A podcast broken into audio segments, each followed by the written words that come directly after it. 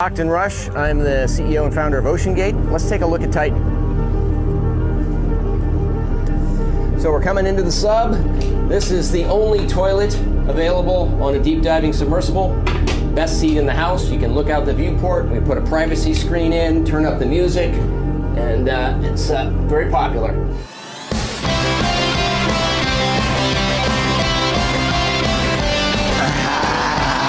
Listen, listening to Sick and Wrong. Sick and Wrong. Yes, you're listening to Sick and Wrong. The Sick and Wrong, the world source for antisocial commentary. God, what a bunch of scumbags. Good evening. Welcome to Sick and Wrong, the world source for antisocial commentary. I'm one of your hosts, Steve Simon. Hi, I'm Kate Rambo. Hello, everyone. Hiya. Kate Rambo, when you're an American, which will be very soon because you're half an American now, are you looking forward to celebrating the 4th of July? Uh, yeah, probably for the first time. But then after that, I'll just be like, well, this is like a lame uh, November 5th. It kind of is. But don't you have, like, I thought you had like a Western style American flag shirt or something. I do. I'm going to sell that actually. So if anyone wants to buy all my stuff, I'm going to be throwing up a lot of clo- vintage clothes on eBay very soon. Well, you should That's going on eBay, it for, babe. For a 4th of July cookout. It's too, bi- it's too big. It belongs, it needs to go to a man. And it's like a really cool, like rodeo shirt. It's like a really good brand rodeo. I think it's not a H bar C. It's maybe like a Rockmount or something. But It's it like a vintage. to- it needs to go to a man. Vintage rodeo shirt, yeah. Yeah, 80s. Very It needs to go. patriotic. I have other American patriot things. Like I have a, a wall hanging. That's going to come with me. No, but you got to have an outfit. You got to wear something to the cookout. Like I just wear my MAGA shirt. oh, wait. Maybe I'll wear my Make Abortion Great Again shirt. That's what everybody should wear. Actually, thanks for reminding me. People, go over to the TeePublic store, get yourself the proper There'll be a MAGA shirt, not the fake one that Trump wears and the Trump people. Get the proper one that I made. Make abortion great again, and that's what you should wear to your Fourth of July cookout. Especially those that live in Texas, Arizona, and uh, All those states. Yeah, all those states, Florida, all those states are making these uh, abortions illegal, like, you know, after six weeks. To wear your Make Abortion a Great Again shirt at that, that event. But you were telling me um, that you want, like, as soon as you move here, you want to, like, blow your American load. Like, you want to check out a baseball game. Yeah, I do. I want to go see a Dodgers stuff. game. Yeah, I want to see a, a basketball game. I want to go see ice hockey. I want to go see it all because, like, we didn't, I don't have that growing up. So I want to go and be like, and be fucking American. And then I'm going to buy a gun and I'm probably going to go and either shoot up a mall or a school. And then I'll be a real American. Then you'll be a real American, but you'll be an imprisoned uh, American. So I don't am a great that will be. real American. You know what you should no, I'll do? what all the Americans do. I'll kill myself so they don't catch me. Duh. Come on. Yeah, that's a good idea. I mean, some of them, some of them. Uh, it seems like the ones that do like racially motivated attacks, they end up just like, nah, I'm not going to kill myself. Yeah, like read my manifesto, Yeah. bro. read it. It's such a But- great piece of literature, bro. But it makes me feel like like that idiot. Who's the idiot? Uh, the the the asshole that shot up the black church. Dylann Roof was his name. Was that his name? Yeah, they all kind of just come together in this one very generic white boy name section, don't Yeah, they? it's like this incel section. But you just know that, dude. You should have killed yourself because prison is not going to be merciful for you. Like it's not going to be a good time for you. Maybe he'll enjoy it. Maybe it'll be the closest human contact he's ever had. It could be. But you know what you should do in terms of uh, Fourth of July? You have to do the fireworks in Bay City, Michigan, because here, like in Yes. L.A. or San Francisco or these big cities, they you know they do a big, you know, coordinated event like on the on the Embarcadero or something. But Bay City does it downtown. Like Poison will probably play, maybe Rat, and it'll just see you'll see amazing mullets, and that's where you should enjoy fireworks. Is that where people will get out their guns and shoot into the sky? maybe in the countryside but no at the at the event itself there probably won't be as many guns but there will be you know a lot of americans a lot of probably uh you know bald eagle shirts and uh and flags and lots of hot dogs. It's that kind of thing you know? We always have a cookout. Do you did you guys do you guys do cookouts on guy fawkes day Well, firstly, well, it's too cold to have uh, a barbecue, is what we would call them. You don't, we don't call them cookouts here; it doesn't exist. We call them barbecues. It, yeah, but we have bonfires, and people. If you've had a big enough garden, you would have you would have a bonfire in your backyard, and like maybe yeah, you if the weather's nice, you would get your barbecue out, and you'll throw like jacket potatoes on there, sausages, stuff like that. But it's not it's not a, a thing. It's like I think I went. You would go to like big organized events. It was very rare. I went, even though I grew up in the country, it was very rare that we would go to like some of somebody Someone's else's house? house. Yeah, because it's like it's effort in it. You, and also because I grew up in the country, we can burn a pile of leaves and wood whenever the fuck we want. We don't just have to do it on November the fifth. But do people do people get fireworks themselves and just do it in their backyard, or do you have to go? yeah. Like, are you allowed to buy fireworks at Tesco? Yes, uh, there's been a big debate about stopping that because uh, Britain is a very animal loving country, and every year there are people up in arms about how it like affects their dogs and their cats. Not Chi Chi though, who happily sits outside and watches the fireworks because he's a psychopath. I was so worried about him the first firework night I got him, but he just went outside and he was sitting, and I, it was I could see the gleam in his eye. He was sitting on the wall, and he was just because you could see the big firework display that they have in the middle of town from my house, and he was just sitting there. You see the red light glowing in his eyes. I was like, I've got a wonderful cat. It's just the best. It's like an arsonist. Um, Yes. You know, uh, uh, uh, Caliban actually. I've noticed cats don't care as much as dogs. Dogs flip the fuck out though. Yeah, it's like they've been in Nam, and yeah, it's all coming back like. PTSD. I always felt bad for dogs. It was cats don't really. Most cats I don't think tend to give a shit.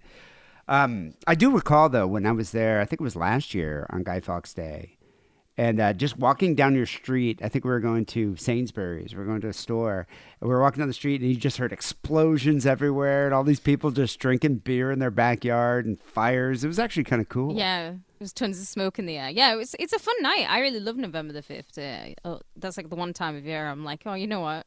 It's all right. But then the rest of the year, you're just like, yeah, it sucks.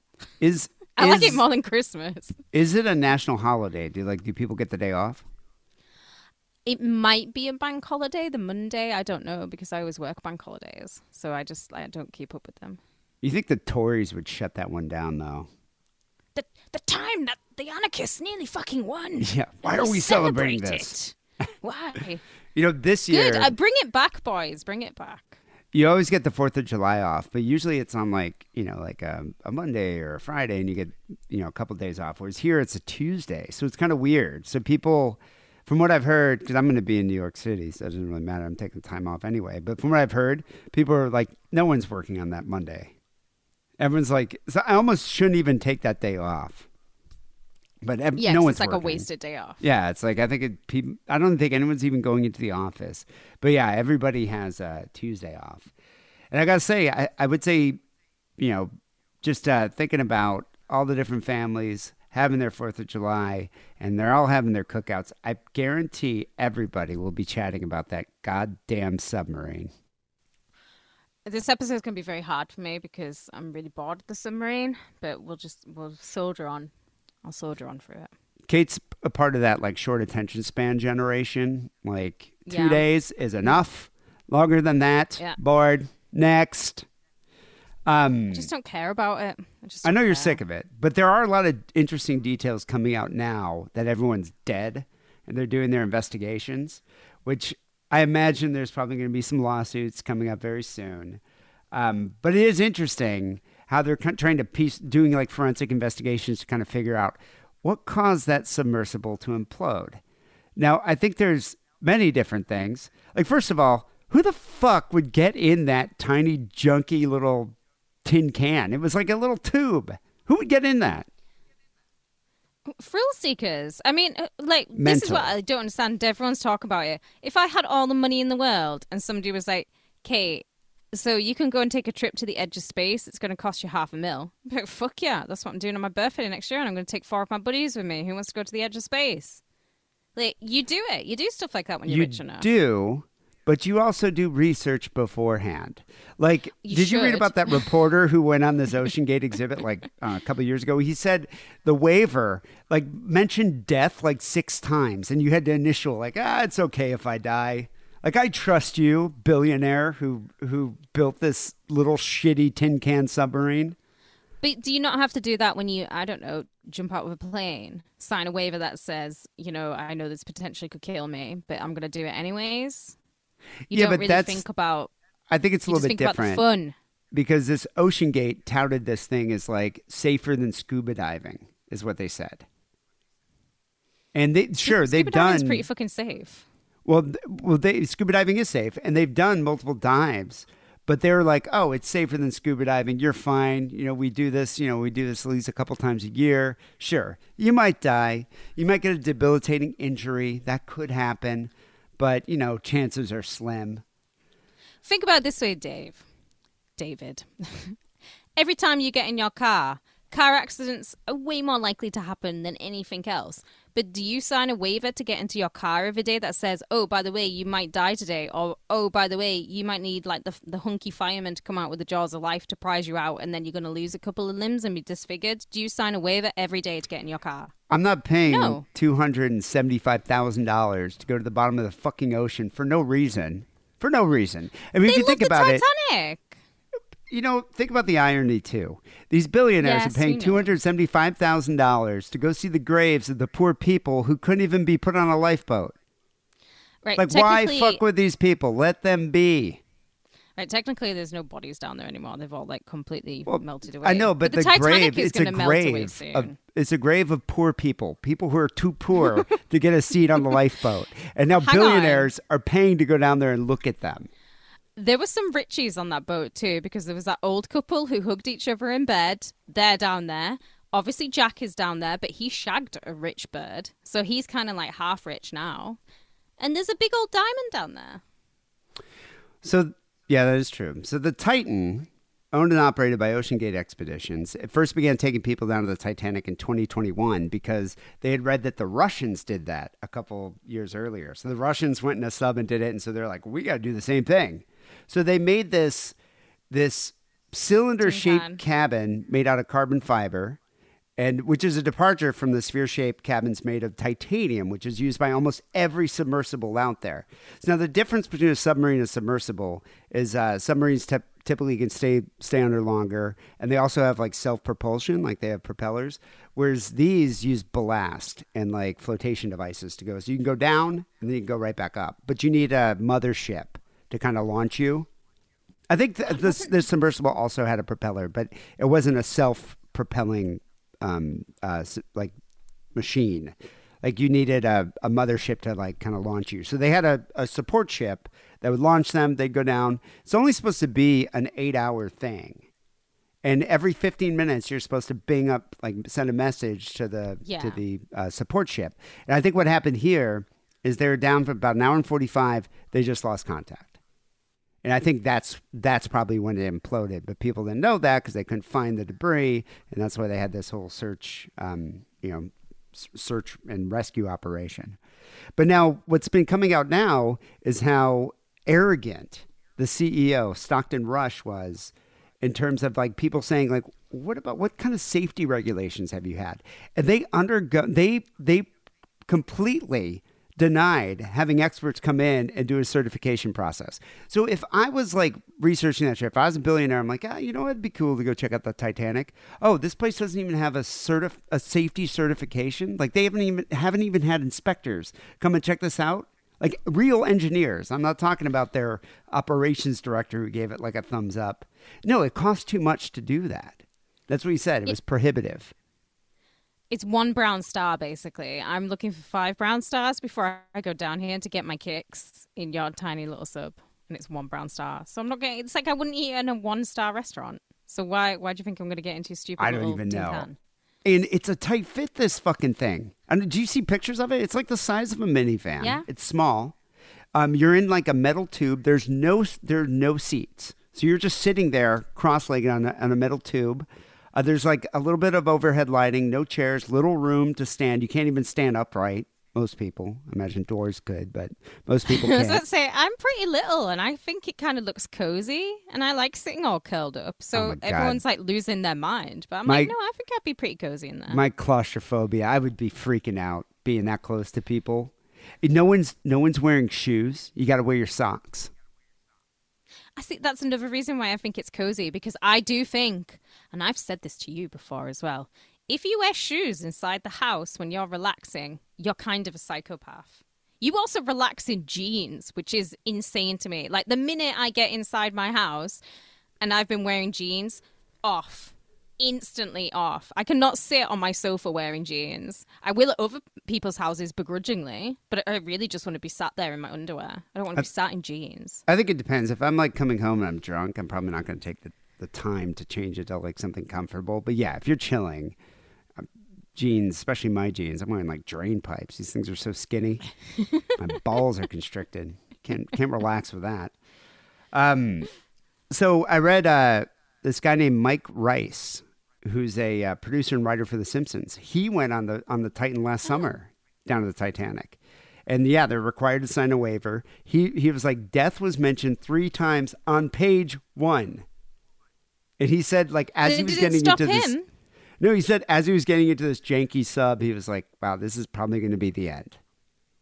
it didn't. It's like, wouldn't you be like, "What the fuck?" And this other guy, David Pogue, who's a CBS reporter, he was on board. He didn't get in the ship because he was like, "I'm Oh, not I getting in that him, thing." yeah. But he was on the surface ship, like the mothership, and uh, yeah, when these when they were down there last year, the thing got lost for four hours, and they couldn't even locate it. I bet that happens though. I bet that happens a lot more than you think because you can't predict the sea. water currents. You know, you can't. It's Mother Nature, isn't it? Well, I think you also, you know, I mean, you you probably also aren't aren't like you know guaranteed you're going to know your direction when you got a wireless game controller. It looks like an Xbox controller. That's what he's using. As soon as I saw the guy holding up the Xbox controller and being like, "That's how you pilot the sub," I'm out of here.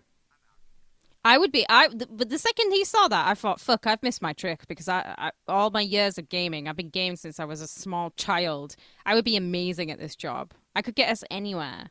And it was like that old. Was it the Apple Mac? I can't remember what computer it was on. But you know, you were the little like the moon buggy, and you had to land on the moon, and it was like a freaking game that came with your Apple Mac. I was amazing at that.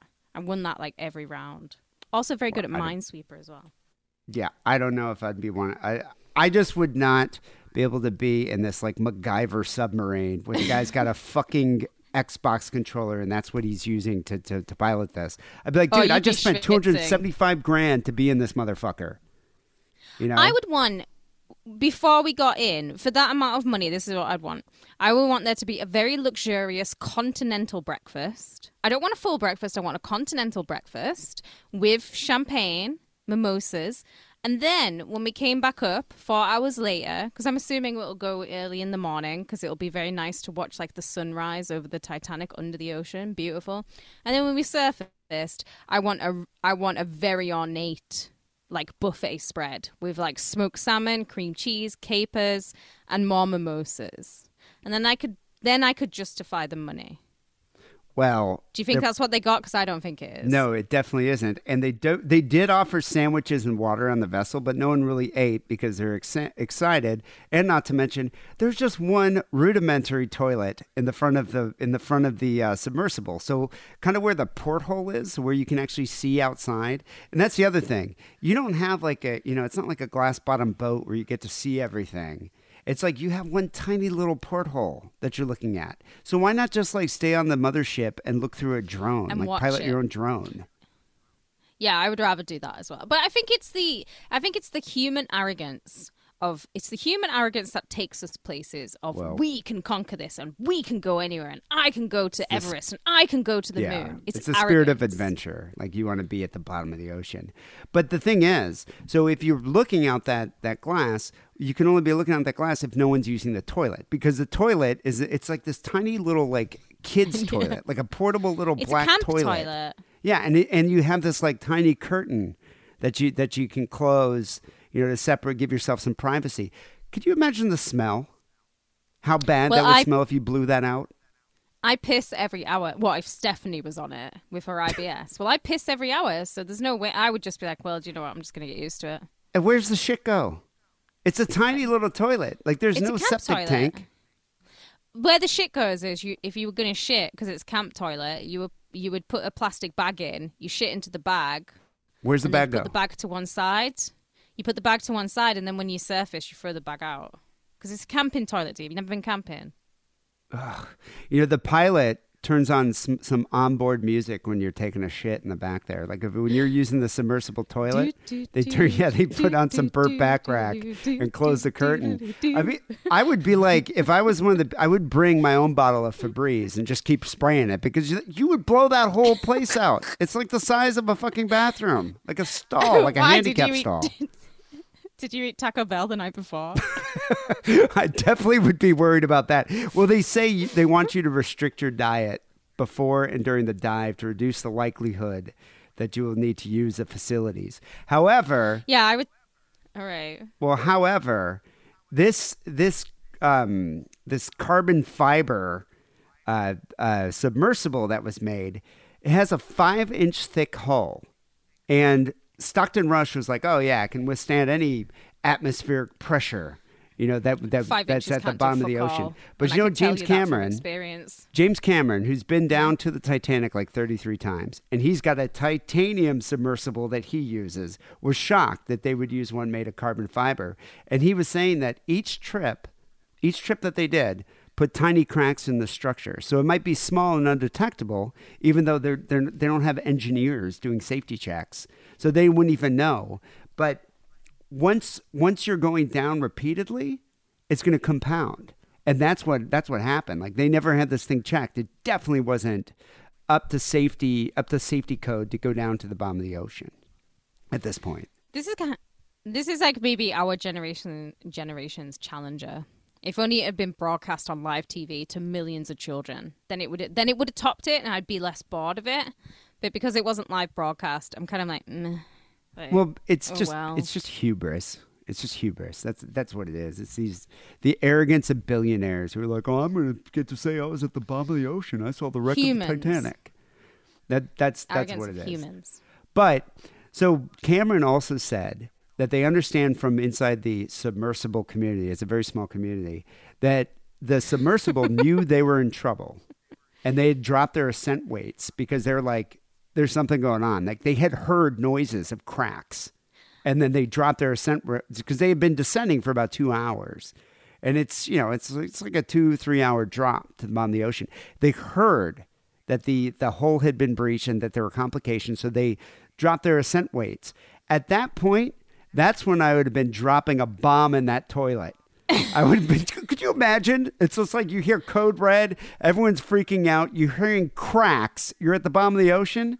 Yeah, I would have been having diarrhea all over that bathroom, and you wouldn't have been able to drown out the noises with Burt Bacharach.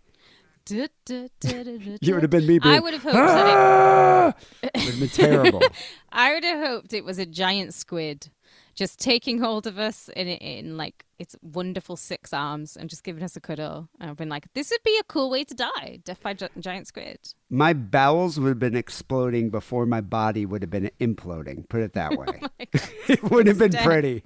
And that's the thing. I mean, you know, it just took seconds. Like they didn't even know that this the implosion happened. I mean, it's you're not even aware. You're just instantly vaporized, like in mil, in like microseconds, not even milliseconds, microseconds.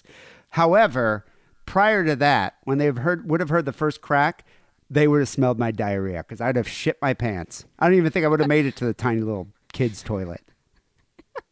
That's why you don't want me on a on a submersible with you. Believe me, the bitching would have been terrible. Anyway, this week we're going to chat about what happens to the human body during an implosion because you know the word, the term implosion is actually kind of a new term to a lot of people, like the non-scientific community. And so we're going to explain so. what an implosion is and what happens to the human body during an implosion, and then also talk about a very famous case of a catastrophic implosion that occurred in space. Before we get to that, let's chat about the um, the rapidly imploding Patreon page. I had to use that. Does it give you I'm diarrhea? joking, it's not you imploding. it? Although I do get diarrhea when I look at the numbers. Um, if you like what we do, people, if you if you support this show, why not get some more? Why not get some more bang for your buck? Five dollars a month. That's all it is to sign up for the Sick and Wrong Patreon. In fact, you could pay less, but for five dollars a month, you get access to the second show, which is a completely bonus show that we do, a full show every week. And uh, you know, a lot of people say they they some people say they like it better. I I, I take I take offense to that personally. I think it's offensive when people say that because I think both shows are good in their own ways. But the second show is a lot more relaxed. It's kind of like me and Kate talk about our week, what's been going on in our lives, and then we usually It's do a, a true crime story, or sometimes we do phone calls. It's only five bucks a month. This week, uh, Kate and special guest host Alexandra from the We Hate You podcast are going to chat about Scotland's best serial killer you've never heard of. I mean, how many serial brilliant. He's killers come from. Scotland? Fair few. Hey, don't be don't be starting to slag off Scotland because there's tons of shit from Scotland. But I don't know what why I'm I'm saying. getting patriotic not defensive about it. there's not that many serial killers that, that come from Scotland. So this guy, no, but the ones that are are good, and he's oh good. yeah. Well, Dennis Nilsen, he was actually Scottish, but he committed his killings in uh, in London, right? Yeah, and same with Ian Brady. He's Scottish. But Yeah, he's he Scottish, killed, Uh, all the northern slags of Manchester. But this guy, They weren't slags. I take it back. this guy is a very prolific serial killer, and there's a good chance you probably have never heard of him. That's this week on the second show. Only five bucks a month. Access to the second show, and uh, you get to join the Discord, the Sick and Wrong Discord, which is a community of lovable deviants. They're lovable. Definitely. They really they are. are. Um, you don't even have to sign up for Patreon. You don't. I mean, you can also support Sick and Wrong on Apple Podcasts now. So I post the second show to Apple Podcasts, which is probably an app that you already have on your phone. So no excuse. Two different ways to support the show. Patreon.com slash sick and wrong. We do appreciate it. Uh, let me play this quick promo and then, uh, yeah, let's chat what happens to my bowels during an implosion. Hey, Sick and Wrong listeners, if you're not currently a Sick and Wrong patron, you might be missing out on special moments like this one. All right, so you guys listen to Dave Matthews. You Yeah, got a yeah, water. Uh, yeah, and then uh, and She's then, like, come to the boudoir.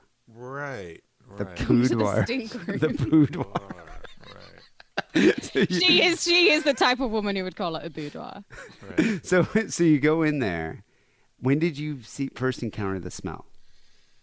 Uh, I think it's like when I pulled off her pants. Oh, so you pulled her panties down. Wow, just when you and- what and I got a pants whiff. or panties? No, no, no. Pants panties are still on. trousers here. Panties still on. Strong whiff. Oh, through the panties. Yeah, That's intense. That's intense. right. That's intense. And I noticed. And so you're like, I got to go further. and I was that. like, I got to get my head in there. I got to put my tongue in that. I got to inspect a little closer. I got to find Nemo. For only $5 a month, you can enjoy these special moments a bonus news story, extra phone calls, and an hour's worth of outtakes every week at patreon.com slash sick and wrong. Sign up today, support the show, and keep it sick and wrong. Don't you ever think Fellow millennials and Gen Z kids, you can all gather around. For those that are bored of hearing the word submarine, this is going to be a safe space for us from now on because I am very bored of the very, very dead cast and crew members of the Titan. So we're going to talk about more interesting things, uh, well, humans that have imploded throughout time. First off, we have a case that the Swede linked up on the Discord for us deaf hags, and it's the Byford Dolphin decompression accident. Not to be confused with my new best friend Malcolm and his girlfriend Dolly the Dolphin. You are you, really you're really close with that guy. He he touched a nerve there. I don't, I don't know what it We're what it is. I think it's maybe like minds, like like mindedness, similar sexual attractions.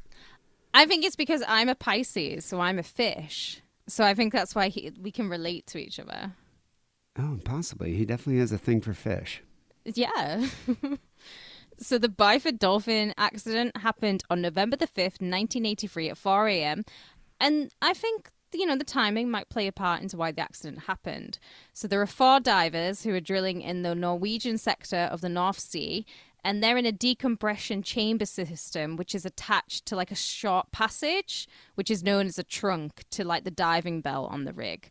Like uh, the divers are 35 year old Brit Edwin Coward, 38 year old Roy Lucas, who was also a Brit, 29 year old Bjorn Bergersen, and 34 year old uh, Truls Hellevik, who are obviously Norge.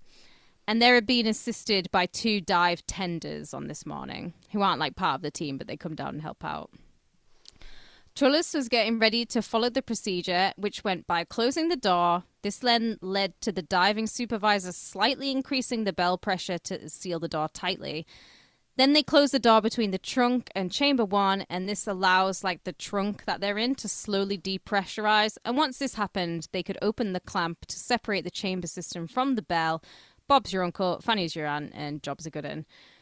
So right, for anyone that isn't practical, because I'm fucking not, it's hard to imagine the setup, but you've I'm just got to think of like it. when a spaceship, yeah, But is it like a box So what- that they're in that's that's extended to the boat? it's a it's a series. It's not a boat. You're on a diving bell. You're on a diving rig. You know, diving Oh, rig, uh, okay. on an oil rig. An oil, oil rigs go rig. thousands of meters under the sea, don't they? So this is like a kind of chamber system.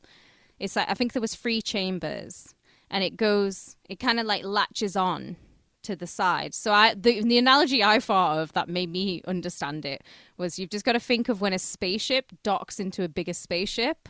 So the chambers are kind of like a series of room a series of rooms, and then you've got the trunk, which is a short passage, which is what attaches. That's like the penis that attaches.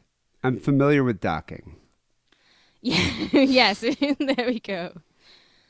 But the accident doesn't go well. You know, the Byford dolphin accident. It's not going to go down like that. Truls was about to close the door between the chamber system and the trunk, the passageway, when the chamber explosively decompressed from a pressure of nine atmospheres to one atmosphere. Basically, the maths breaks down to the air at this point weighed more than 25 tons. this is like science. In a second. Yeah. What caused it? I'm going to tell you. It went to that in the fra- in a fraction of a second as well. It's like a so it's not. I'm going to lay this out here. It's not Truls's fault. Maybe. Truls had completed the first two steps when one of the tenders, a 32 year old whip smart Brit called William Crammond, opened the clamp before Truls could close the door to the chamber. So air rushed out the chamber with such force that it jammed the interior door, pushing the bell away from like you know from the the platform and striking the two tenders. Crammond killed instantly but the other tender the other dive bells tender managed to survive. He's going to be the only survivor of this. Truls was exposed to the highest pressure gradient of them all, and his meat sack of a body was forced through a 60 centimeter door opening, being violently dismembered, including a bisection of the thoraco um, abdominal cavity, which is the fancy way of saying from your neck to your abdomen. Basically, his whole fucking chest was ripped Guys, it's like being shoved through like a colander. exactly. Ugh. This resulted in his internal organs projecting outside of his body, although part of his windpipe and spine stuck around inside him for the cleanup crew to discover. In fact, his innards were so forcibly ejected from his body that parts of him were found 10 meters, 30 feet for the non metric crew, vertically above the exterior pressure door, with his liver actually being found on the deck. Ah. So that shot up out the fucking ocean. His remains look like a jigsaw puzzle that probably took the coroner a few sleepless nights to try and assemble. His face kind of melted away from his skull, and it kind of looks like it's silly putty, like you wouldn't know there was any form of bone under there. Well, wouldn't, His- wouldn't the bone just be completely just crushed? Well, Like it's funny into- because bone is very is a very strong substance. Some of it went, but a lot of bone did survive. So his right foot, his leg, his thigh were missing, but they found the knee joint. The left leg had been torn from the pelvis. You might want to cross your legs right now, dear. The pelvis had been divided into three parts. S- So you're all asking, what about his dick? Yeah. Right? Because his dick is part of his pelvis. So his penis technically was present, but it had become invaginated. Wait, invaginated? What do you mean? It had been sucked up back inside himself. Whoa. Invaginated. God, that's a new thing for me to fear. Being Yeah, invaginated. I've, I've definitely. never even I've never heard that term, and now it's like all of a sudden it's like, hey, you could be walking on the street suddenly in invagination. The other three divers, they died instantly, but they weren't found in a million different pieces. And if it wasn't for the intense rigor mortis and the hemorrhages, you could have believed that they actually just had died in their sleep. All of their organs showed large amounts of gas in the blood vessels, in the cardiac chambers and the vessels around the heart. They had large amounts of free fat that was found. This fat was mixing with the gas bubbles, and it looked like, to the coroner, sizzling butter on a frying pan. Even this is three days afterwards as well. This meant that their blood had boiled instantly, which is totally what killed them. Like, just stopped your circulation, your blood is boiled. So it was tragic that the door jammed. So you can think that maybe the Brit was making a last ditch attempt to push the door shut. Had it been an automatic closing, then everyone might have survived and had a very, very scary story to tell. Diving regulations were changed as a result of this accident, but the Byford Dolphin was never rebuilt because of these new regulations. And because would you want to go down there? No, fuck no. Be like, oh, this is Byford Dolphin too. So I wonder, like, so you're saying it was like microseconds for this guy just to be, you know, sluiced. You would- I don't think you would even know. centimeter opening. Um, the thing is I- that with the yeah. Titan, the Titan, it was also like microseconds. Like I don't even think you you'd even be aware of what happened. And it, No. so with the with the submersible's carbon fiber hull, if it just suffered a tiny crack, just a tiny crack or a fault, a bubble could get in, causing the whole thing to implode. And so, what by the implosion, it means it collapses inward on itself, which is the opposite of an explosion, which is outward. And it's all, you know, as a result of the water's high pressure, which, um, I mean, is exponentially um, higher. uh, What is it, like 200 atmospheres worth of pressure when you're at the bottom of the ocean? I mean, it's insane. Yeah, it's it's stuff you can't really comprehend. I think it's kind of when you're like, oh yeah, here at the depths of the Titanic wreckage, which is 2.37 miles below the the uh, the surface, the pressure is 370 times atmospheric pressure, which is five 5,500 pounds per square inch psi. It's insane to even think about. So yeah, if, you, it's mental. if the submersible once it imploded, I mean the effects on the human bodies inside would be catastrophic. Like the chance of even finding pieces of them, it's going to be hard to. Although I'm sure the fish probably had some dinner that day. Oh, it was wonderful for them. They're like in this barren, great, uh, cold Atlantic. Suddenly, we've got like a little smorgasbord. It's Yeah, no, you get like all this this this appetizer, and there's like you know there's some like white people, some Pakistani people. You get to get all flavors, all flavors there Enjoy in the submersible. Yeah. so the sudden compression of the environment around the man would almost instantaneously crush the body. So it's going to be seconds, and it wouldn't be gradual. It would happen in like less than a second due to the immediate and sudden change in pressure. So the body would be subjected to rapid compression, causing immediate and severe trauma. Every part of the body that contains gas, so your lungs, your gastrointestinal tract, would immediately be crushed. The water pressure would also force water into the body cavities, such as the nose, mouth, and ears. This rapid compression would cause severe internal injuries, including hemorrhage and organ damage. So even if you did survive, you're going to be really fucked up. I mean, really fucked up. So I imagine the Yeah. guy that was a survivor of the, of that um, catastrophe. I mean, that guy must have been fucked up. I did try to find out like what happened to him, but I couldn't find out much. But non-fatal decompression incidents, they're going to lead to injuries, especially to like the central nervous system and the bones within your spinal cord. That's where so you're going to be paralyzed. You're going to be leg mental. Yeah, there's going to be repercussions. So, due to the speed of the implosion, the individual would, would barely experience any pain. Because I think that's what a lot of people were asking about. Like, you know, oh my God, the pain must have been excruciating. I don't even think you'd have a chance to even fathom the pain. It's like a balloon bursting. I just it would be like that quick and you wouldn't you couldn't comprehend it. Well, it says unconsciousness would occur almost instantaneously due to the severe trauma and the lack of oxygen at that point. So, you'd have been immediately unconscious, and then your body would have imploded. So, in terms of visual details, the implosion would cause an immense shockwave in the water, creating a sudden cloud of debris. And that's what happened with the pieces of the submersible. But what's odd about it is they didn't even detect that. I mean, I think the Navy detected something that could be an implosion, but they're not quite sure. But I mean, it must Bec- have. Yeah, because there's bigger things in the ocean than that sub making a lot of noise, like a sperm whale. A sperm whale's click can travel for thousands of miles. That's louder than this submarine exploding. It's just a it's small fry. Well, I think what officials are trying to figure out is when exactly it happened. People are saying, you know, the sub lost contact now we're 45 minutes down. So that could have been, but no one really knows how quickly the vessel imploded into the dive. So I'm sure that's something that's that's gonna that's gonna come to light. However, finding any pieces of the bodies, I don't think it's gonna happen. Never gonna happen. And yeah, that's it. They're at the bottom of the floor now if they're not in the Oh, guts yeah. of fishes. So we also have the good Soviet men of the Soyuz 11. None of them are going to survive their accident either. On June the 6th, I'm probably saying Soyuz. Soyuz? Soyuz, we get the accent on. On June the 6th, 1971, the cosmonauts who had been si- assigned to this flight at the last minute, they departed Earth and they're going for a record-breaking month-long flight aboard the Salyut space station. The debate over the mission duration had actually reached all the way to the Kremlin. Even though like the space race is over at this point, it's still very much going on. America also barely scraped a win, by the way. You barely got it. Just like how you barely won any fucking The war. space race. Yeah, you barely won it. They're pushing for originally they were pushing for a 45 day flight duration. The engineers knew that they hadn't built any type of machine that could even push to this. So they were like, we're going to do a 25 day flight.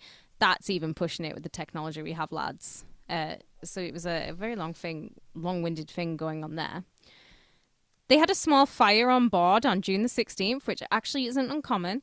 Everything went largely to plan for around three weeks, and they broke the flight duration record. Still have broken it, nobody's ever outmatched it. But at what cost? The crew are getting sick, and Mission Control made the choice to prepare the crew of three men. So we've got 35 year old Vladislav Volkov, 38 year old Viktor Patsayev, and 43 year old Gregory Dobrovolsky to make Gonna their descent. Give their life for Mother Russia. for the Soviet Union, not just Russia, the Union. On June the 29th, the three men got into their seats on board the Soyuz 11 and they closed the hatch between the descent and the habitation modules. Instantly, the open hatch signal on their console lit up, even though they had already closed the hatch. So Volkov, he demanded an explanation from mission control, and they were told to just reopen, reclose the hatch. But obviously, the lights remain on. This this kind of reminds me, like you know, when the check engine light comes on in your car, and everyone's like, "Nah, I'm not gonna." Yeah, it's like ah, I It's can kinda keep like driving. You It'll know? be fine. this is a really bad omen for the free Rushkis because they didn't have protective suits on. They're in just flight suits. So if they'd have had protective suits on, it would have they could have coped with it. But because the hatch isn't airtight, it basically means a death sentence for them. They spent half an hour troubleshooting, and they included just sticking a piece of tape over the sensor. So eventually the light went off. We all sounds do really shit like safe. this now. Yeah. Let's just ignore Yeah. that sensor. Here, put some duct tape on it. We can't even see it. It's gone. It's gone now. we be safe, fellas. The crew kind of saw no change in pressure, so this confirmed to them that the hatch between the two compartments was airtight. Maybe it was just a faulty light, you know. Let's use some chewing gum. Ground control wished them a soft landing and that they would meet them on the ground. Uh, Dobrovolsky uh, resounded that everything's really going fine on board. The crew are in good shape. He said, Thank you for all the work and good wishes. Well, bless you, Grigori, because things aren't in good shape at all. At all. The ship fired its engine at, at uh, 1.35 a.m. Moscow time, and then it fell silent. The ship tracked quietly to the planned landing site, and search specialists rushed to the capsule. Within a minute, they had opened the hatch and they found the three lifeless bodies of the cosmonauts, who So wait were a over second. half an hour dead. The ship took off. Did it and it made it to space and it still made it down to the landing site. Oh yeah, yeah. The the ship is totally fine. The ship went up there. They did their job. They've been in space, like you know, for like the longest duration, and then they're coming back. And then they're coming back and lands that's, it. this is what this is what happened. Okay. Actually, that is the most dangerous time. Is not Is- getting yeah. into space. It's the It's coming coming back. through is the, the atmosphere. hardest. Yeah. I learned that from a Tom Hanks film. Thank you. Castaway During or Big. Another classic movie. I love Big. You know, the other night when I was in that really dodgy hotel, uh, get it like down London way, all I could think of was that I was Tom Hanks in Big. Was You he- don't know oh, what I'm talking about. I, th- I he- do kind of remember that movie.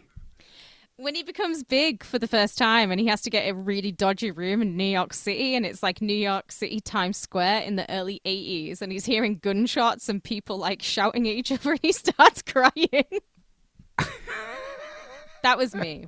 Okay. Yeah, I don't know. I don't know if London's During- as scary as Times Square in the '80s. In the 80s. Oh, yeah. London was rough, man. What are you talking about? London's become gentrified to shit now. Yeah, that's what I'm saying. I don't think London now is as scary as Times Square was in the '80s. No, but it is all scary when you're alone and you Yeah. don't feel very big.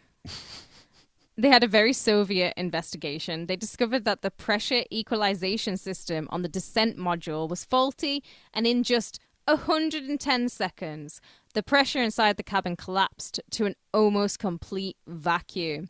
In their last 110 seconds alive, the cosmonauts tried to turn off buzzing radios and ventilators as the sound of swooshing air engulfed the cabin. And before any of them could locate the faulty valve that was causing the leak in the pressure, they all lost consciousness from severe decompression. Yeah, it was at that moment I would have ran to the the porta potty and just like shit myself silly. Yeah, I would have let loose. I would have been so freaked out. I would I would have been like, okay, sorry guys.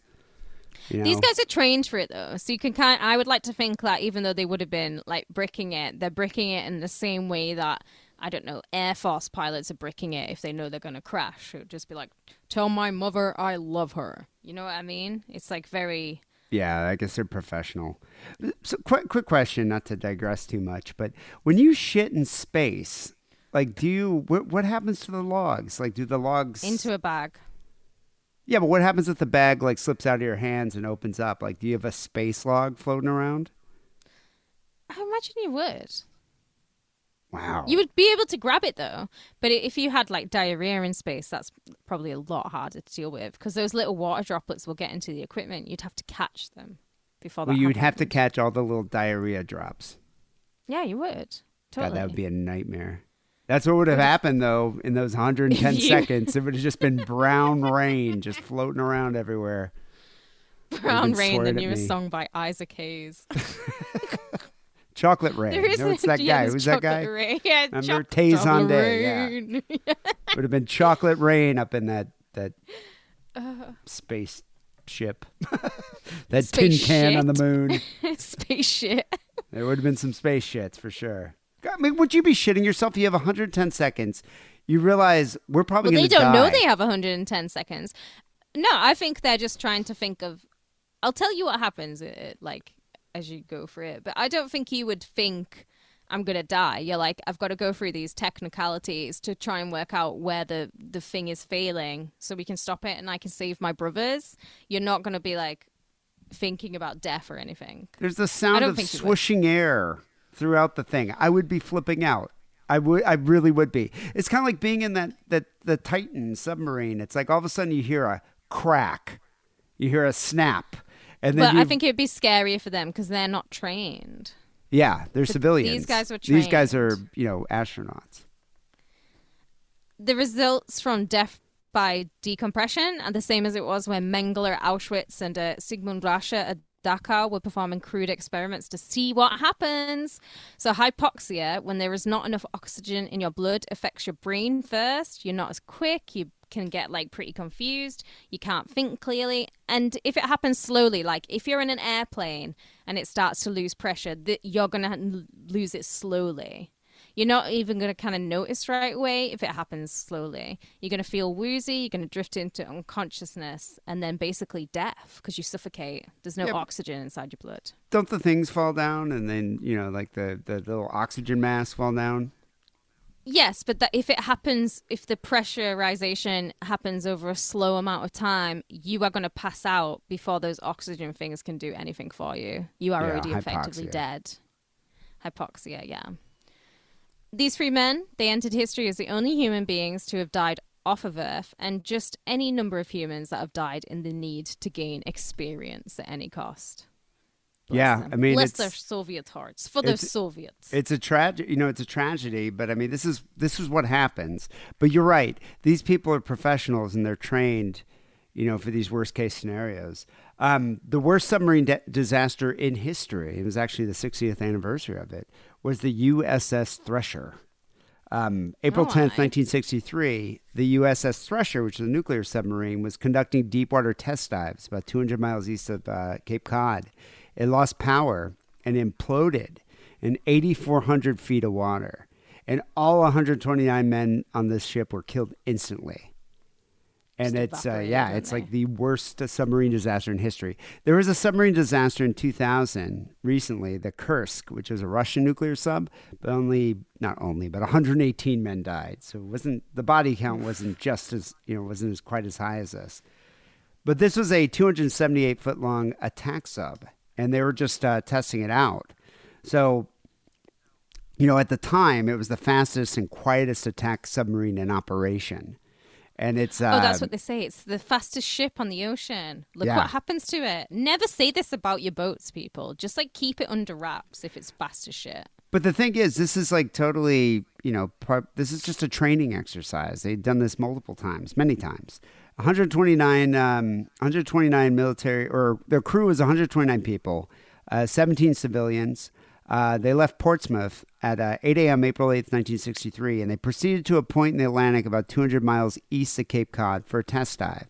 So while conducting the deep water dive, um, the, at around a thousand feet, the Thresher lost its power. And so investigators of the disaster believe that a water pipe burst, um, which, I mean, obviously, you, you know, you maintain the ship, but you never know. These variables can happen. Yeah. It sent out a stream that shorted out nearby electrical components. The bursting pipe then set off a series of cascading events that caused the sub to slowly sink to a depth where the water pressure on the hull was so extreme that it imploded, collapsed inwards, killing the crew instantly. They think the implosion happened around 1,200 to 1,500 feet. So the remains of the Thresher are still at the bottom of the ocean at around 80 8,400 feet. Whereas Titan is believed to have been about 11.5 thousand feet below sea, sea level when contact was lost. So Oh, this got was further down. yeah, this was like 3,500 more feet da- further down. So, normal atmospheric pressure at sea level for a human being is about 14 psi. So, when the Thresher imploded, the 1,500 ton torrent of water that blew into the sub raised the pressure to more than 800 psi. So, that's the equivalent of more than a ton of dynamite exploding simultaneously.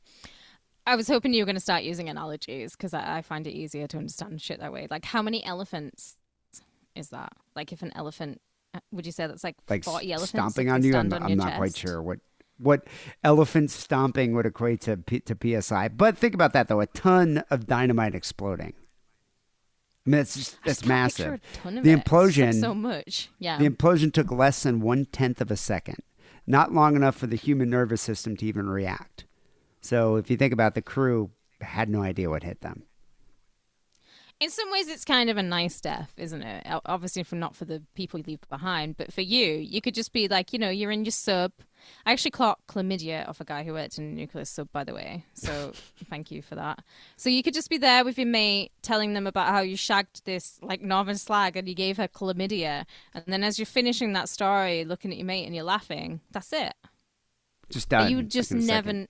and just done dead in some ways that's kind of a nice death it's kind of like when you have an aneurysm or something like that you just like you feel no you feel no pain Well, but everyone was- around you feels the pain when I was researching um, this topic this week, I was reading a few articles where they were talking about like some of the reporters were like, "Oh, the worst case scenario, a catastrophic implosion," and I was like, "Is that the worst case scenario?" I think a worst case scenario would be, you know, they were saying the submersible could be caught on a net or trapped under a piece of debris, and you're just slowly running out of oxygen out of and oxygen no food. that's worse like, could you imagine just the world sitting trade there? is worse Yeah, trapped in this tin, this like little tin cylinder, you know, with the jews shitting yeah, with me just shitting my guts out in the other room. You know what I would have done?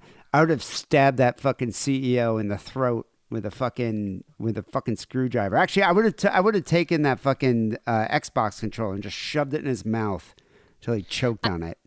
I think in the next season of Black Mirror, we're gonna see this episode. Definitely, this is very Black Mirror. What's happened? What a catastrophic submersible implosion! Yeah, by a CEO's thing. So this is this is my this is my thing about the Titanic, right? The Titanic, the Titan implosion, and why it bores me because it's tourist folly. Take away the money, right? I mean, we don't cry for five days. We don't have 5,000 memes about any of the 17 planes that crash on the daily. Or when the two dozen ships sink a year, taking their crews with them, might I add, or for any of the 346 car crashes a day, which claim 150,000 lives a year in the UK, just the UK alone. No, apparently this is noteworthy because it's people who are rich enough to get into a tin can to go see the Titanic. To me, it's like the death styles of the rich and the famous. But us lowly members of the public, we don't have to worry about falling off a sailboat in Sardinia or crashing in our pi- private plane when the pilot has the name of JFK Jr. That's not in our future, right? We've got more to worry about. This is going to sum up my feelings about it, D. I'm going to kind of quote New York Catholic boy poet Jim Carroll. I'm sure you know him. Those are people who died, died. They're not my friends, but they died. And I'm going to quote Death from Bill and Ted's Bogus Journey as well, who is also misquoting a really dead dude from the past. You might be a king or a little street sweeper, but sooner or later you're going to dance with the Reaper. Get down Which is exactly what happened. I mean, my whole thing about it, I don't do like I won't go skydiving. I don't really care. It's not something that really excites me. I will never go I would in do if the opportunity presented. I won't. I also won't go in a Cessna. I won't go on a uh, a Carney's tilt-a-whirl either. I just know there's certain things I'm just not willing to put forth the risk. Sure, I drive to work every day. I could die driving to work. I could die crossing the road. I could die by a mass shooter in Trader Joe's. I'm fine with that. But I'm not going to go out of my way and pay money to go out of my way to take a risk like this. And if I did, I would have researched it. Like, do you know um, the the Pakistani family uh, that the, it was the the father was a billionaire and his son, the Dawoods. They were the second uh, rich family that was approached to, to offered a ticket, a golden ticket to ride on the submersible. The other family was a another a, a billionaire that lived in I think in Las Vegas named Bloom. The last the last name is Bloom. And this guy was like, I'm gonna totally surprise my son, and we're gonna go on the uh, on the Titan, go check out the Titanic. Well, the son went online and started doing research about it, and was just like, dude. This thing has not passed safety inspections. This thing hasn't even had a real engineer go and inspect it. I'm not. I don't think we should get on it. And so then, the uh, yeah, the billionaire guy was like, you know what, we're going to decline, and that's when he offered it to the Pakistani businessman. Do you think it's a case of new money? Like, uh, as opposed to old money, like old money families are just like, I would never do that. Why? Why would I do that? Oh, that's terrible. But new money is like, I'm gonna, go, I'm gonna go and see the fucking Titanic, yo. Gonna talk about it at board meetings. I think it's a couple things. I think one, it's a case of too much trust, and it's a case of cutting corners. And I think that Stockton Rush knew how much it cost to get an, an actual inspection. Knew that his his submersible would never pass it. He it would never it would never be certified as safe, and he didn't want to do it. They even fired an engineer who criticized them. They had an engineer on staff that was like, "I don't think anyone should ever go down in this thing," and they fired him. And so I think that I think it was that guy's arrogance that caused this. But I think it's also this this feeling when you're a billionaire. It's it's this arrogance, this hubris that you have because you can conquer anything's attainable. And so it's the spirit of adventure that you have. At least people like James Cameron, you know, I mean, he he went down to like the bottom of the Mariana Trench, like the deepest the deepest part of the ocean. But this guy is an engineer and a scientist, and he like has a state of the art vehicle built exactly by you know safety regulations. He knows what he's doing. You know, James Cameron's also a dick who hit. oh, for wife. sure, they all are. Yes, they Yeah. all are. But I mean, I'm just saying he's a dick who at least does his research. You know, as as opposed to the Stockton Rush who's like bragging about how I can control with an Xbox controller. I made the car. I made the uh, you know the the the hole um, out of uh, pieces of like a, a, an expired Boeing 747. Like Boeing had all this sheet metal that they're like, ah, we don't even need it. Let's give the carbon fiber to this guy. And I made a submarine. I saved this much money. It's like, no, you're a dick. You're skirting safety think- regulations. I just think how many people die a year still trying to get to the top of Everest? There's loads of people who do it, and you know how much money you have to pay to go to Everest. It's into like what thirty thousand just to even go up there.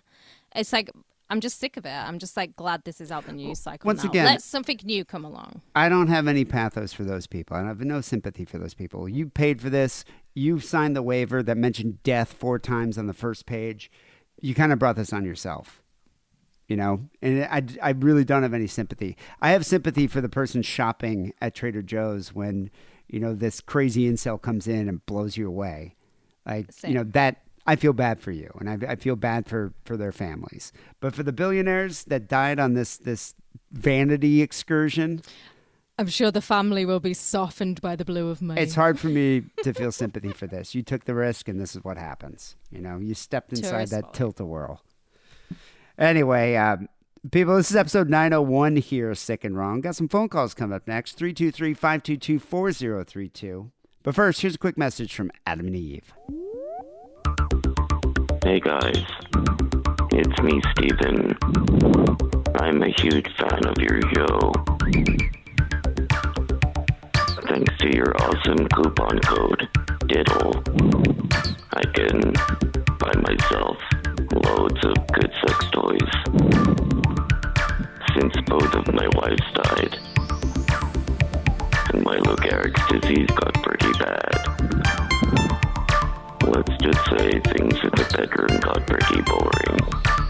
But thanks to adamandeve.com and coupon code DIDDLE, D-I-D-D-L-E,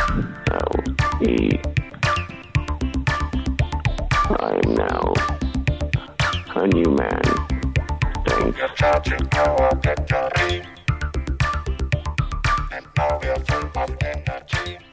So, we got a couple phone calls here to get to. People, you can call the and Wrong hotline 323 522 4032, or you can email the show. Send us an MP3, Sick and Wrong Podcast at gmail.com. So, uh, we got a couple calls here from Allison over in uh, Rhode Island. She calls in about uh, her experience with satanic panic. oh.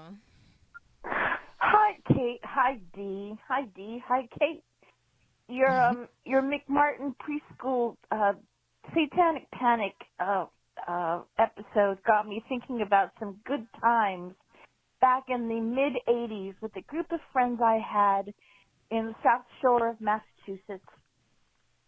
We were all really creative, um, creative kind of misfit kids and um, misfit um, uh, early late teenagers early um early 20s and um Sound like a bunch of ne'er do wells to me.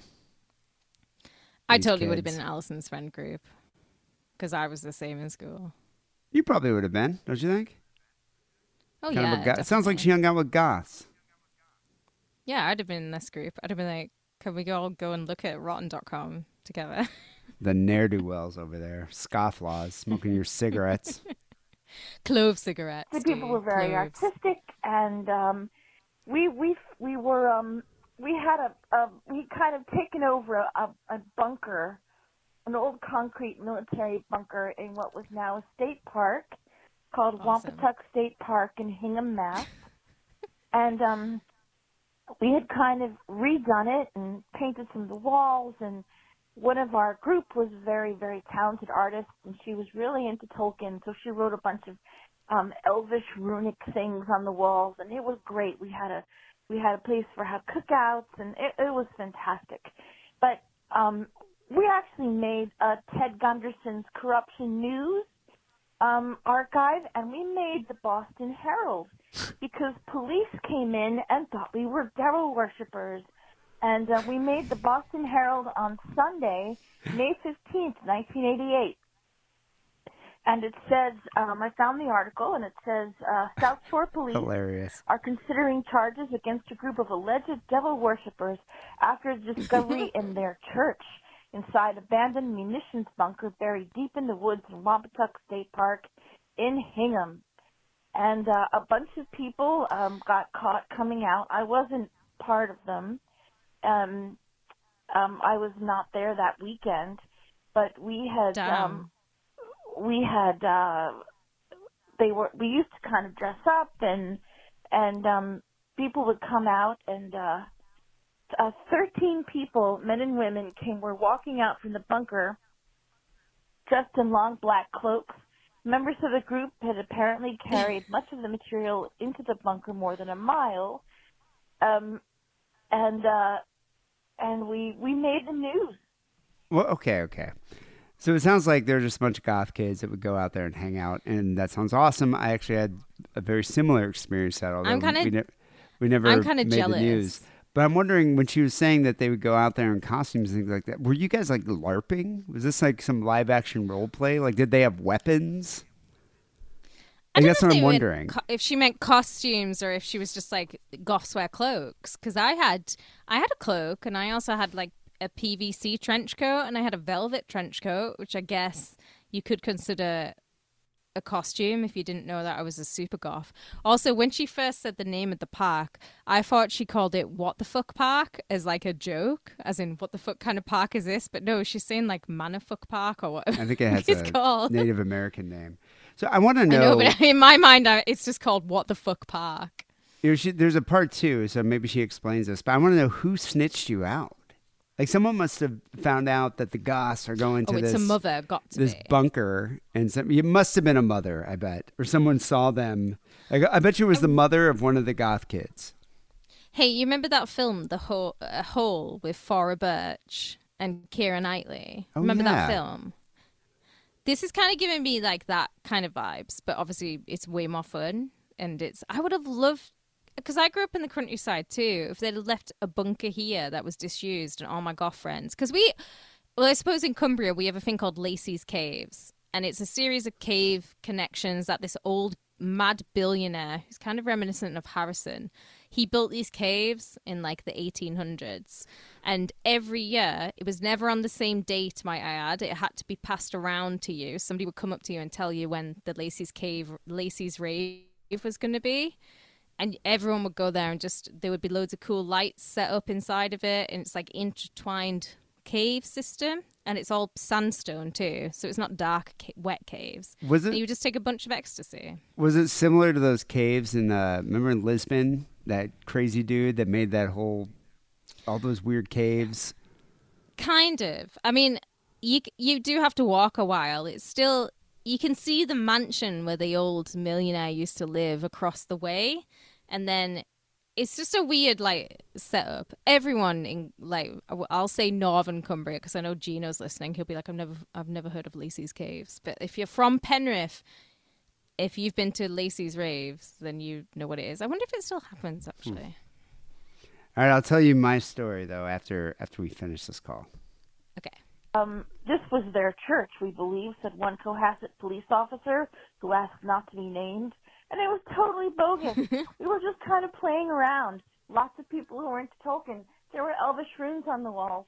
There were some skulls and candles, and but we had found them, and it was it was just totally bogus. These are really fun times, and um, Yeah, it's awesome. it was it was pretty fun.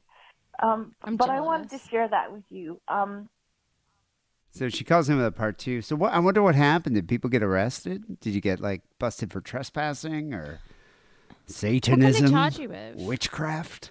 maybe yeah maybe defacing something Sorry, this is Allison again in Rhode Island. Part two. Um, I'm gonna. I have the uh, the link from the um, Internet Archive, and it's just an um, an issue of uh, Ted Gunderson's corruption news, and I'm gonna um, uh, send the link to the email, and um, which has a lot of uh, McMartin preschool stuff in that issue. So I'm gonna send it to Yes. the email, and I'm gonna send the link to Kate. Yeah, we should post that to Patreon. That sounds kind of cool. And uh, and She Allison, if you have the article, and when you were in the paper about when you guys got busted for Satanism, send us a link to that, and we'll post that in, uh, on Patreon as well. you guys can um um, uh, read through that and have some fun.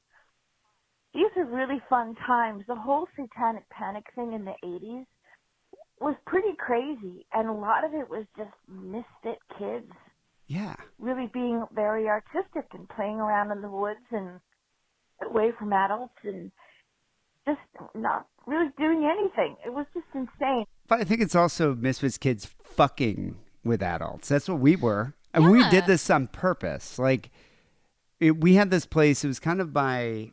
So uh, Kessler's father had a plastic bag factory, and his his wow. yeah, that's it was a quality bag. I think it was called. I think it's still there actually. But it was, it was huge at at one time.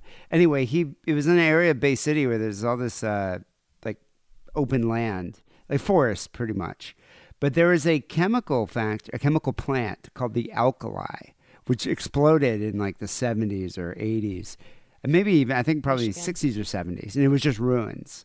And so we would all go out there and hang out the Alkali, and we, you know, we'd sit there and play Slayer and, you know, Kreator and, and, and actually I wasn't in into Bathory at that time, but like Testament and all those bands. And yeah, and Mayhem. everybody would bring spray paint. And we'd like, you know, spray paint pentagrams and just hang out there and Upside drink. Upside down crosses. Yeah, and upside down crosses. Yeah. It's just a place, or Slayer on the wall. It was just a place where, uh, you know, we'd just hang out and drink and, you know, underage kids. And it would just be even kids from other high schools. But um, the thing is that happened, what happened there is if the cops saw you walking out, you were trespassing on, you know, someone else's land. So we were always nervous that we were going to get busted at the Alkali and Kessler's father would find out but also, you know, the cops when they did bust you, usually they would show up and it was just a mad scramble through the woods trying to run away from the cops. So it was kind of exhilarating. It was fun. I mean, we Exciting, were, yeah, we were teens. We were just like having fun. And no one was a Satanist. I mean, I don't think anyone from our group was a Satanist. We thought it was funny to pretend to be a Satanist and spray paint like upside down crosses, you know, on the on the the ruins, like the ruined walls. But I mean, none of us were like sacrificing goats or shit like that. But the cops, when they showed up there, you know, saw pentagrams and upside down crosses and all And this shit over there and doing. candles. So immediately it was like satanic panic. I mean, this would have been like late 80s, early 90s. And it's like everyone's like, oh, it's a satanic cult in the forests of Bay City out by the by, by the quality bag plant. And it's just like, no, it's not. It's just a bunch of teens. And then after that happened, then we were like, okay, let's get a let's get skulls and stack skulls up and really kind of play the part. I think that's what was happening here with her Yeah, friends. totally. you But it's all because of the the moral shit that was going on. I told you about I had that boyfriend who he was front page news in the Cumberland Herald, which is the Penrith paper, because he um he like did an upside he burnt an upside down cross into the bowling green in Penrith Oh, Park. yeah, and he- amazing, he was like- amazing. he was like public enemy number one. It's like, how did they not know we did it though? Because in Penrith, it's like such a small town. Small town, yeah. There was only like what thirty of us goths. She could have come and got. They could have lifted any of us, and like any of us would have been like, he did it. But they never got him, and I was always like, "That's my boyfriend." That is brilliant. That is brilliant. the, the thing is, when the cops would come and catch you when you're drinking outside in the woods, you get an MIP, which sucked. I don't know What's if they have that mean? over there. Minor in possession, and it was it means you were. Um, yeah, it means it's because we weren't driving or anything, so there's no DUI. But if you were a MIP and you got caught with beer, you had to pay like two hundred bucks, and you had to go, you know, Oh, that's do not like that. community Yeah. service, and your parents were going to get notified. It fucking sucked getting an MIP. I think I got two. Yeah, your parents would get told. But over here, there's a much different attitude to drink. I Yeah. mean, it's also way harder to get drunker here now because when I, w- I was 15 when I was buying booze and I looked 15. But back then, it was only like you had to look 18. Now you have to look 25 to buy booze. And I get What? ID'd. Wait, Like, you, can't got buy, ID'd. but they sell you booze when you're 18, though, right? You could, yeah, you could legally buy booze from 18. But when I was coming up, it used to be that you had to look 18. But then they changed the law that you had to look 25, which is kind of a big age gap. So What if you have an ID? Uh, you got ID'd. What if you have an ID that says you're 20? You're Honestly, 18? it does. It does depend on where you are, what shop you're in, and because I'm worried about that at the minute because I don't have a passport right now, so I don't have anything to show my ID. I'm like, I have two shops I can trust, But other than that, I might be out of booze. for a Hmm. Yeah, I remember while. I got carded when I when uh, I was there. ID'd, and I was Both just of us did. But I was just like, "Do you need glasses?" Because I'm definitely older than 21. I, I mean, or 18. Like Jesus, 25 is the age they're looking for. So they thought you were uh, 25. I I think they're just being they're doing it out of a courtesy. I think they're being polite. Meshuggah. aside from you know the the the kid stuff and um uh, uh the accusations that were being made which was you know people flying through the air. I mean people believe this shit. Crazy. Um but you know here's the interesting misfit kids misfit artistic kids who are who are not sacrificing animals in the woods who were painting and decorating old munitions bunkers and drawing art on the walls. I mean, it was a great time. Anyway, wanted to share that with you and uh keep it sick, keep it wrong. And um uh yeah. Have fun. Bye. Allison out. Yeah, I would have totally have hung out in that bunker with Allison. Allison probably would have hung out with us at the abandoned chemical Fuck yeah. I mean, it was the same kind of thing. Uh, We weren't. I don't recall Tolkien. We were definitely America. in, we were definitely more into metal, but it's like we would just go out with whatever booze we could find or steal, and then head out there and just drink and smoke weed and listen to fucking Slayer. And that's what that, We- that's what we do on a Saturday night if there's no parties going on. because I grew up rurally, we didn't have necessarily abandoned munitions bunkers or like castles. disused disused plastic factories. Yeah, we would go and drink at the castle. That's awesome. But we also just had random fields. We would go and we'd be like, "All right, I'll meet you at that field that's like four squares over from like Thacker, you know where I mean?" And people would be like, "Yeah, I'll meet you there at 8. I'll try and get some cigarettes. I'll see what I can get." And I'll just meet you there at eight o'clock. And you go, you get dressed up and you go out there, and you you never know who would turn up. Well, did you have stone? You go hang out the stone circles, right? The stone Yeah, we had Stone Circle. Yeah, the Stone Circles is a several around Penrith, and one of them is near Lacy's Caves too. But you would kind of go out to them and be like, "Oh, you want to go there and at ten at night and get stoned?" And Yeah, that'd be like, fucking cool if we had that. I mean, that that's the thing in Bay City. There are sometimes you would people would be like, oh, "We're having a party at this." You know, at this one location in the woods, and everyone knew the locations we'd have parties at. But those parties, all the time, hundred percent of the time, we'd get busted by cops, and we'd be chased through the woods. Happened all "Oh, the time. never." I've never been chased through the woods by the police. Oh my god! It was ever. like the Bay City police had nothing else to do, so it was like, especially in Essexville, Michigan. So it's like when they'd find out that a bunch of miners were drinking beer in the forest, it's like we're gonna bust them. But the thing is, the alkali, the alkali was more of a hangout, and it was cool too because you'd meet, you know, like-minded kids, like other goths and metalheads from Yeah, other schools. So that's why, like, that's how you'd meet chicks and things like that because, you know, most of the chicks in my high school were kind of lame would never be into a guy like me. But we'd meet girls from like other schools. They're like, oh, she's cool. She's got like a Sisters of Mercy shirt on. We'd like, you know, be hanging out. But once, once word got around and the cops caught, you know, cops caught on and or parents found out and grounded kids, Gotta that's find a new when me and Kessler and a lot of our friends would start fabricating these tales of like a wizard out there or an animal sacrifice just to make the thing even worse, you know, just to exacerbate the situation. None of that ever happened. I mean, it was just a bunch of dumbasses listening to Slayer smoking weed. Yeah, we had funny. pubs at least. I mean, I was underage. Oh my. God. that can't happen nowadays. Like nowadays, I think they would just be on it. But we had the Miners Arms, there was the Sally and Blues nightclub. yeah, if we like, all could, if we could have got. I mean, I had a, I had a fake ID, but we weren't getting into bars when we were like sixteen. I mean, it was. Tough. I looked 16, man. It shouldn't should not have been allowed, and it probably has uh, has been my like life's course. If I'd never been allowed, maybe maybe I'd be like a brain surgeon or something. Well, I mean, that's probably why you lost your virginity at the age of eleven.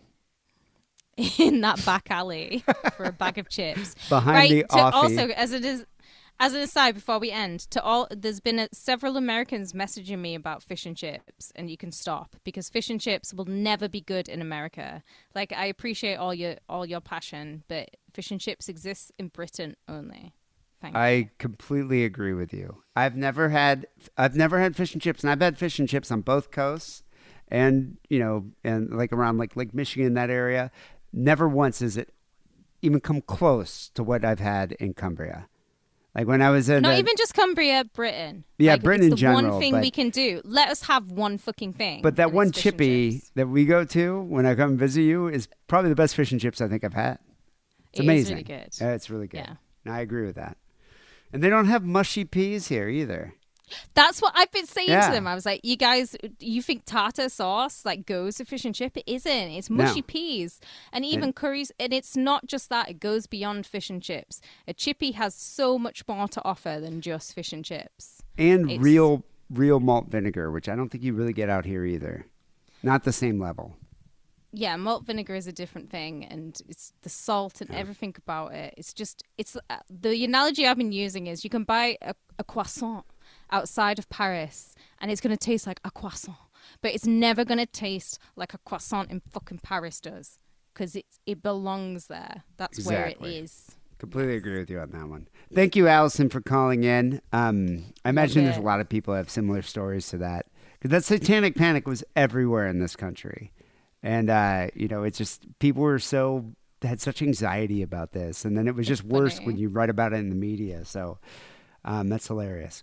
Uh, you can call the Sick and Wrong hotline 323 522 4032. A big ups to all the listeners who support us on Patreon. Like, seriously, we do appreciate you helping us keep it sick and wrong every week. Uh, Patreon.com slash sick and wrong.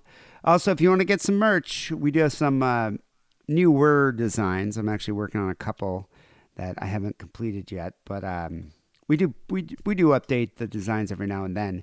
But if you want to go buy some merch, just go to sickandwrongpodcast.com slash shop, click on the picture of the Pope, and uh, get yourself a T-shirt. And finally, here the Sick song of the week. Got to keep with the the submarine theme. We're end the show with uh, the Swedish hard rock band Graveyard's song "Submarine Blues" off their uh, debut studio album, self-titled "Graveyard," came out in 2007.